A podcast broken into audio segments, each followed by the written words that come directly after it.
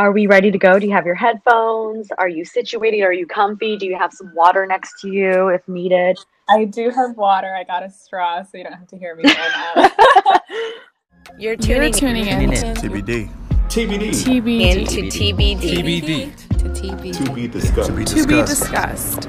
be discussed. Hey everyone, welcome back to the podcast, TBD, To Be Discussed podcast with your host, Mei Wu. And this season, we are talking about all things centered around love, from our first perceptions to our growth, our progress, and how we give and receive love, just everything that we're going through, our journey. And I have a really special guest here with me today who's going to really dive into this topic about her self-love journey. And I'm going to let her introduce herself before we dive in. Hi, thanks for having me. My name is Fevin Sioum. I'm from Portland, Oregon, and I am currently a student. And yeah. Fevin and I went to college together, and I'm really excited to hear her take because she's been in her self-love journey and just like journey of understanding ourselves and really diving deeper into who we are and like acceptance and all those good things. And before we talk about your journey, I want to ask, like, what were your first perceptions of love growing up, and what were some of your examples of love? Yeah, I don't think I ever conceptualized it as a child. And, you know, you and I are both like first generation Americans. So I think that like with that experience, oftentimes your upbringing as a first generation American is very practical. Mm-hmm. Like your parents are working. And as kids, we were never like, I don't feel like we really complained about attention or our parents attending certain events. Like, 'cause it's like, oh my gosh, you see your parents coming home and they're tired. And like, this is going to sound dramatic, but it kind of like robs you of your innocence subconsciously. 'Cause you're just like, you just have a very practical mindset of like, I know my parents love me because they worked so hard for me. And when they're able to be attentive and loving, like that's enough, which I don't think is a bad thing. You know, like, I think that like, I'm grateful for that experience. And my predominant like love language of what I received was like just acts of service, you know, like my parents like providing for me, you know? Yeah. It's interesting because my love language, first one's quality time, but the second one is acts of service. And I think you're right, because my parents were showing love to me by cooking or taking me to school or something along those lines. But it wasn't, I think words of affirmation is one of my last things. And I don't know for you, but for me, it's because I think my parents were definitely not someone who gave affirmation, compliments, like celebratory words or, I would say my dad is very like, we're both super I love you, like, and I think it's because I'm that way, so he's that way. Mm-hmm. You know, because he doesn't really say I love you to my other siblings, but I'm so sensitive, and I even tell my friends all the time, I'm always like, I love you. No, this is true. Like we can move that. I do feel like you do say that a lot, and I've actually learned from you and our other friend Fanon to, you know, say those like warm words. And were your parents together growing up? Do you think that influenced your thoughts on love and relationships? Oh my gosh, yes. So my parents were married for 22 years and they got divorced when I was 10. So I'm the youngest of 5. I think that their relationship, and also my sister also got married when I was 10. So like, I grew up, I don't feel like I really grew up with my sister. I feel like I grew up around my 3 brothers and my mom and my dad. So it's just a lot of men. And I don't mean to like stereotype or like, say that men aren't as emotional, but I feel like especially during that time, like there wasn't a space for men to show different types of emotion, just like the way that we would reason, mm-hmm. the way that guys like reason, and young boys, it's like, it was very, it just wasn't a very emotional household. Mm-hmm. You know what I mean? Like, we weren't talking about our feelings. We weren't confronting things. If something happened, we just, like, move on. Do you think that reflects in how you handle relationships, maybe like before, or something you're working on now? Oh, I would definitely. Ooh, these are great questions. This is something I'm working on as of yesterday. I didn't start yesterday, but it came up yesterday. I have a very avoidant personality, especially because like my friends, you know, you guys and like my friends, my Eritrean friends, like I grew up with them. So when newer people come into my life, I don't want to say that I don't care because, you know, I love everybody. I really do. But I would say that I'm not, subconsciously, I'm not invested. I kind of have one foot in, one foot out. Like, if you're moving a certain type of way and our characteristics, like, don't align, you know, like, I don't care to confront someone else's character because I feel like I have no means to do so, mm-hmm. you know? Mm-hmm. Like, would you say you do that in your romantic relationships at all, or are you pretty good at communicating? I'm working on now. Now I'm like, before I would probably, I'm a ghoster and I'm actively not trying to ghost. And now I'm starting to talk about my feelings like, hey, like I didn't like that. Cause I think in my head, I rationalize it as like, you know, the right person will connect, but it like connecting has to do with communication. Mm-hmm. You know what I mean? Like that's not really how it works. Like you're not going to just meet someone. And it was something I was working on. I feel like these last couple of years is to not make decisions for people.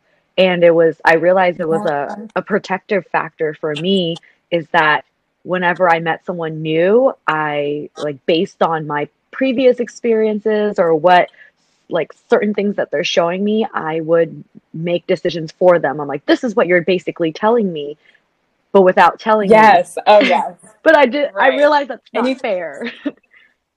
It's not fair because people are so complex and you kind of expect dating to be like your friendships, like, oh, we just flow. But with dating, you guys are both coming with like insecurities and fears and past traumas. And it's like, it requires a lot more. So it's like, you kind of have to, I'm learning how to be more gentle and like you said, like not make decisions for other people. Cause I'm quick to be like, oh, they're just not interested in me. It's fine. Like, let's move on. Yes, I agree. And have you been dating? What situation are you dating? Have you been dating? I would say this year I have been dating like for the first time in a long time because of my avoidant personality. And yeah, I feel like I just approach it as an experience.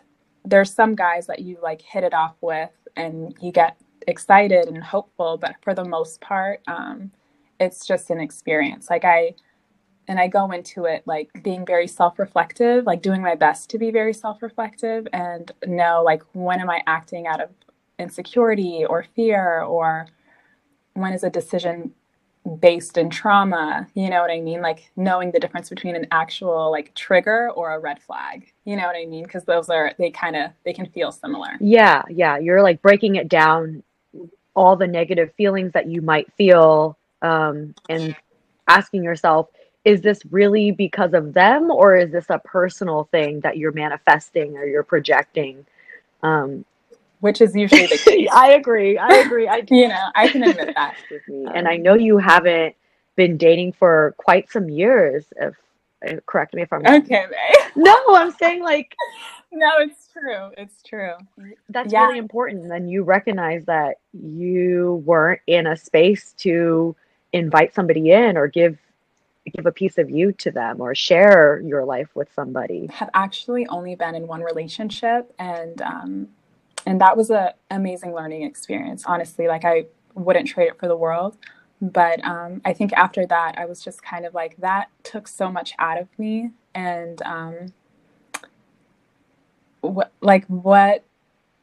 and it was such a transitional period. Like, you know, we graduated college and it's like, I just now started grad school. So it's like, in between that time, I needed to figure my own stuff out. I needed to heal from that relationship. I needed to heal from childhood stuff. And then I also needed to get back into school and get my career in order. Kind of going through this whole relationship thing, I was not a priority, no matter who the guy was. Like, it was never going to be a priority. And that was evident in like my behavior, you know. But now I'm kind of in a place where I'm just like, okay, well, obviously I want to be married one day. So like, let's start doing the work and just dating and experiencing. Thinking about that time kind of when you were not really dating or investing in somebody, I think being alone can be really scary and strange. So what are your thoughts on being single and being alone? You know, my sister got married very young, you know, and that was always an example for me. Like, it's not like she got married young and she had a kids young, and I know what it's like. Like, I know, maybe not from firsthand experience. I definitely don't want to act like I know to that degree, but like, it's really hard. Like, I don't feel like I glamorize marriage and like relationships and being a mother, because it's so hard. It's so hard. It's not that.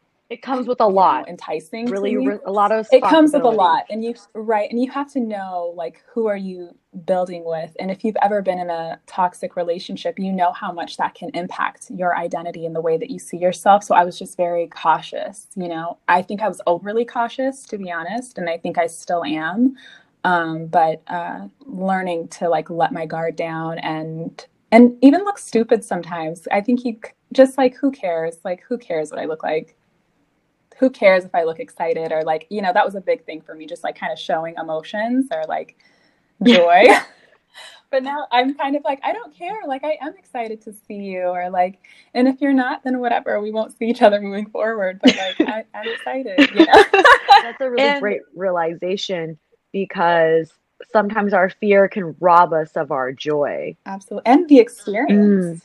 While that time you were doing your self-work, like, what were some things you learned about yourself? To be honest, I feel like I just started learning about myself. I would say, because I've been single for about 6 years, and maybe longer, to be honest. I don't know. So I don't think that I was thinking about it, to be honest, because I, like, you know, and I don't know if all first-generation American, like, kids feel this way, but, like, there's a lot of pressure on us to do well and to be financially stable. And I just wasn't. And that's always been a priority for me. And like, I remember our friend, Sean, like, hey, Sean, I don't know if I want to keep this. Hey, Sean. Hey, twin. But I remember when I was going through my breakup, I was so sad. And he told me this like so long ago. He was like, you know, dudes are always going to be there. Just like, get yourself right. Like, dudes aren't going anywhere. And I just, that really stuck with me. Like, also that my career has always been important to me, even when I was in a relationship, but like that just being in a relationship or being single wasn't really on my mind, because I had real problems in front of me. Like, I don't have a job and I need to get back into school, and, or I don't have a real job, you know? Like, you're basically saying, because so many things were uncertain in your life, you couldn't even focus on dating or a relationship or sharing or experiencing with someone fully, because you just wouldn't fit into your life. And I think so many of us feel that way, especially in our early and mid 20s. I'm a very disciplined person, and I developed that discipline better, like, as I got older. So I just had to kind of have tunnel vision. And I would say like the last maybe 3 years, like, I didn't go out as much, didn't go on vacation ever. I know. I kind of want to dive deeper into that, because you said you aren't able to really focus on those things like travel or those kind of typical self-care things. And when we think about self-care, it's a lot of experiences like taking a bath or a massage or going to the spa, going on a trip. Self-love and self-care is a lot deeper than that as well. And it's not always exciting or fun. So how have you been kind of... Like you said, it means something different to everybody. And stability is really big for me. Like, if I'm financially unstable, like, that gives me anxiety. I'll lose sleep. So me not going on vacation or me not going out to eat or going shopping or getting my nails done or my hair done, like, that, not doing those things is self-care, because like my rent is paid in advance, and like, because I'm not working right now. So I have to make sure that I have money for rent and bills. It's to have a simple life, because I want to have a lot of money one day. And I think that that starts with having a practical lifestyle, you know, and like living below your means. So how do you tune out the noise? Because I think social media is the opposite of that. I don't care to look like nothing. Like, I have an iPhone 8, like an 8 plus, you know, and one of my classmates was like, girl, I'm gonna get you a 10. Like, I'm going home. And I'm like, no, my phone has been paid off for years. Like, I have a 2005 Prius. Like, I don't care what and you know, I think we get that from our parents though. Like, I won't speak for your parents, but I'm sure. But like, my dad has clothes as old as me, you know, and like and I wasn't like this all the time. I just want to say that, like, I was very bad with money, and I saw what it did to me and to like my mental health. And I just don't want to be that person. Like, that's not cute to me. Yeah. So it sounds like a lot of discipline is really like showing yourself really like true self-love, because that stability is important. Not having to worry about finances, or trying your best not to worry about finances for the time being. Do you think that it's fear-based, or do you actually do you think it's some of it is fear, or you're like, okay, I want this future lifestyle, so this is what I like need to do? Basically, to answer your question, it's both. I want a lifestyle, and I know to get that lifestyle, right now I have to live below my means, and it's a goal for me. Like, by the time I graduate in 2024, like, I want to be debt-free. And oh my God, I really don't want to sound self-righteous by no means, like, or like that I know everything, but I just like living in my means. Like, my Prius is very easy to maintain, and like, is cheap all around. So. Because I think a lot of the times for women, we put a lot of pressures on ourselves, and we don't forgive ourselves for mistakes. So how have you forgiven yourself for things that didn't go the way you wanted to go? Oh, I love that. I can definitely harp on things, and I'm really, really hard on myself, you know, and I've been told that by so many people.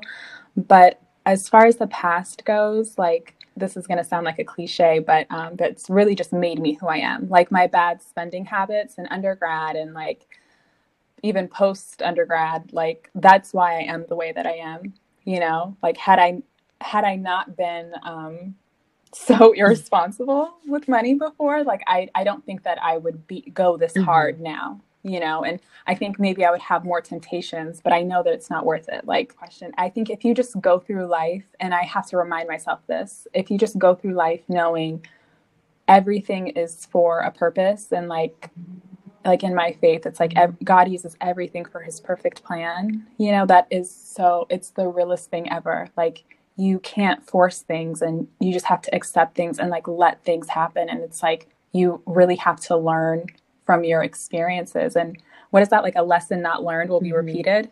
So I'm just like, I do my best not to repeat mistakes.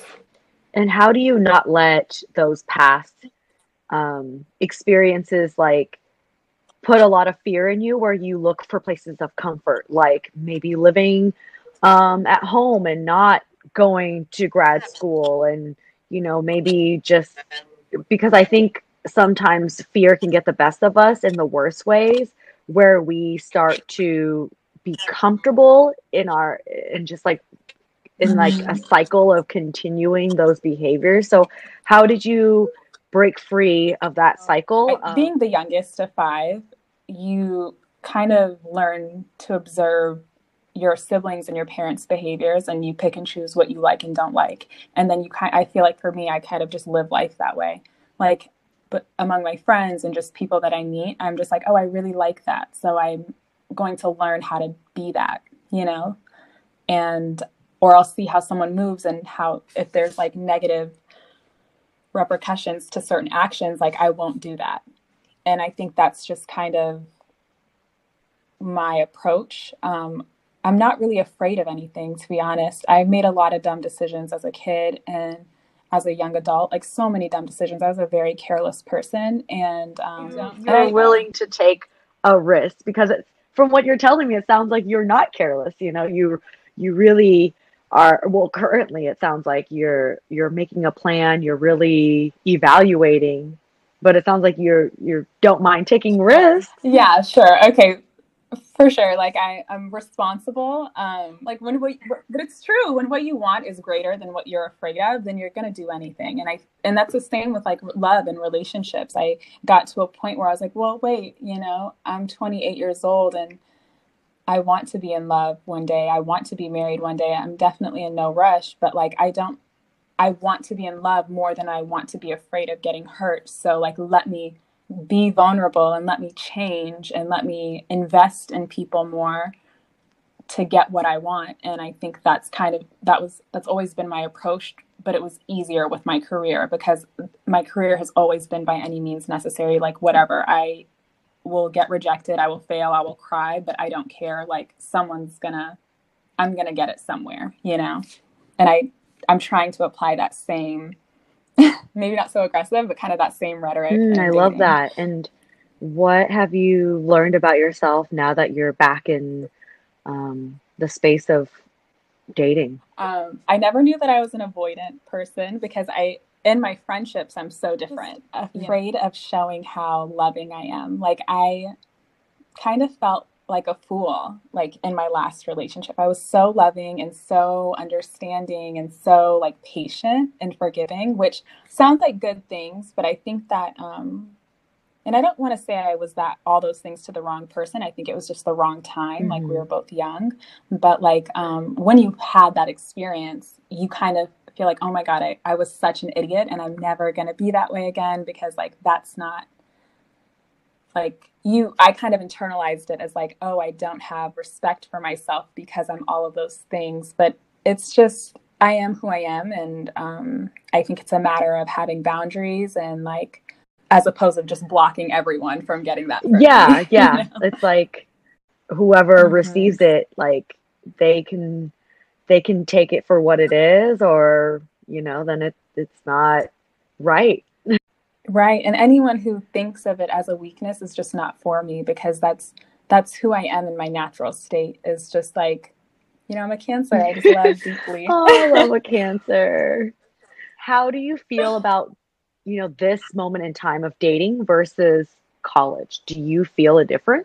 Pacifying your insecurities when you date when you're younger, and when you're older, you're like, I just want to like experience life with you and like grow with you. And when you're younger, I feel like I look for things to validate unconsciously. Like I used to think that I love myself, you know, of course I'm not going to disrespect myself. But also, on the other hand, when I am dating someone or when I am interested in someone, I would look for certain things or words to validate and like to feed my insecurities. And until I face that I do have insecurities and that I do have these moments where I want validation, and I didn't, because before I would kind of look past them, or like I would just kind of things, but now I feel the insecurities and I really dig deep, like you said earlier, about why you feel those insecurities. What is the trigger? And is it actually them or is it me? And like you said, most of the time it's right. Yeah. It's you. Okay. I do have a story I could share. Like, not too long ago, I had an experience where I was triggered. I felt some type of way about something that maybe it wasn't a big deal, but for me, it was bugging me. I can feel like I can be honest with you and you can just hear what I have to say. Then, you know, I feel like we're in a good place. I'm not expecting any sort of reaction, but I hope it's not a bad reaction. But I said, hey, look, this last week, I know I was acting strange. You may or may not have noticed, but I'm just going to like say it. And I'm saying this because I trust that you can hear me out and like hear how my feelings out. I don't expect anything from this conversation, but like, this is the incident. When I said it, I felt kind of silly that was even bugging me, but their reaction was like, hey, I'm sorry you felt this way. I had no idea, you know, and yeah. Oh, I've been there. Just a few weeks ago, I was there. But it felt so good to say it. And I think before I would hold it in. I would just like, no, that makes me sound stupid or crazy or X, Y, and Z. So I'm just going to hold it in. But like those things kind of manifest. Dating now, I want all of my experiences to be loving, you know, like when a guy is with me, like, and even if we're just talking, like, I want them to know that, like, I respect them. And if they feel some type of way, if they're emotional or if they're sensitive, like, I hope that they could communicate that with me. And like, this is just a loving experience. I never want to be like, to add to someone's trauma. Yeah. You have to build your home in order to invite somebody in. If your home is chaotic, when you invite that person in, it's just absorbed in this chaos and you can't really invite them in to your home. And if they're chaotic, you can't go inside their home and really enjoy that. So I really thought that was really powerful, because a lot of the times we don't build up ourselves and our home, like, you know, the metaphor of your home and like your mental health and your love for yourself. If you don't have a good foundation, how is somebody else going to enter into your life? Because then you're just going to have a lot of insecurities and you're easily influenced. And that's a lot of weight on somebody else. Started dating someone or talking to them, I guess you would say, when I was going through a lot. And every time we like left seeing each other, I would have just so many like insecurities and overanalyzing the whole experience. And just because I was like grieving so much from something else, you know, like I was dealing with so much grief and like unresolved sadness, you know, that I could not be present. And that was a big eye-opener for me. And I had to be real with myself and be real with that person. Like, you know, earlier you asked me about like the love in my household growing up. But I think that the one thing that it's important for me to mention that like the one thing that taught me the most about love, I would say, is like my dad, which my dad was definitely won't put his business out there, but he was just a wild individual. Who you're dating is not a finished product. Like, it doesn't matter what you've heard about a person, like who they are in your experience with you is all that matters, you know, because we've all done some fucked up shit. We've all done some like stuff that makes your character look like a mess, you know, and like, that's not the point. The point isn't to like judge people. It's to understand them. And if who they are is a problem for you, then like keep it pushing. Like that's their state of evolution. You know, you are no one to judge another person's state of evolution. I really agree with that, because I think I try not to be jaded, but I also realize that I do, like, I used to feel like I was super influenced easily, feed off of people's energy. So if like you're constantly telling me, or if like I hear multiple different things that are negative about a person, like that energy resonates and it sits with me, and I don't like that. And so I actually like don't like to tell people who I'm really dating or like much about it, because I don't want someone else's like, maybe their personal, like, maybe they're not even in a place. Yeah, maybe their experience, or they're not in a space to feel happy or good about anybody. And so they could project that. And then I like, I'm the one who shared that information, and like your negative energy that you gave me, like I invited that in. And so, but now I feel that about the person that I'm seeing, right, or whatever. So I'm really like mindful of telling people about who I'm seeing, because I don't want to invite anybody else's energy and something I'm still trying to figure out. We're all just figuring it out. And I really appreciate our conversations about your discipline, your journey, and it's been great having you on the podcast.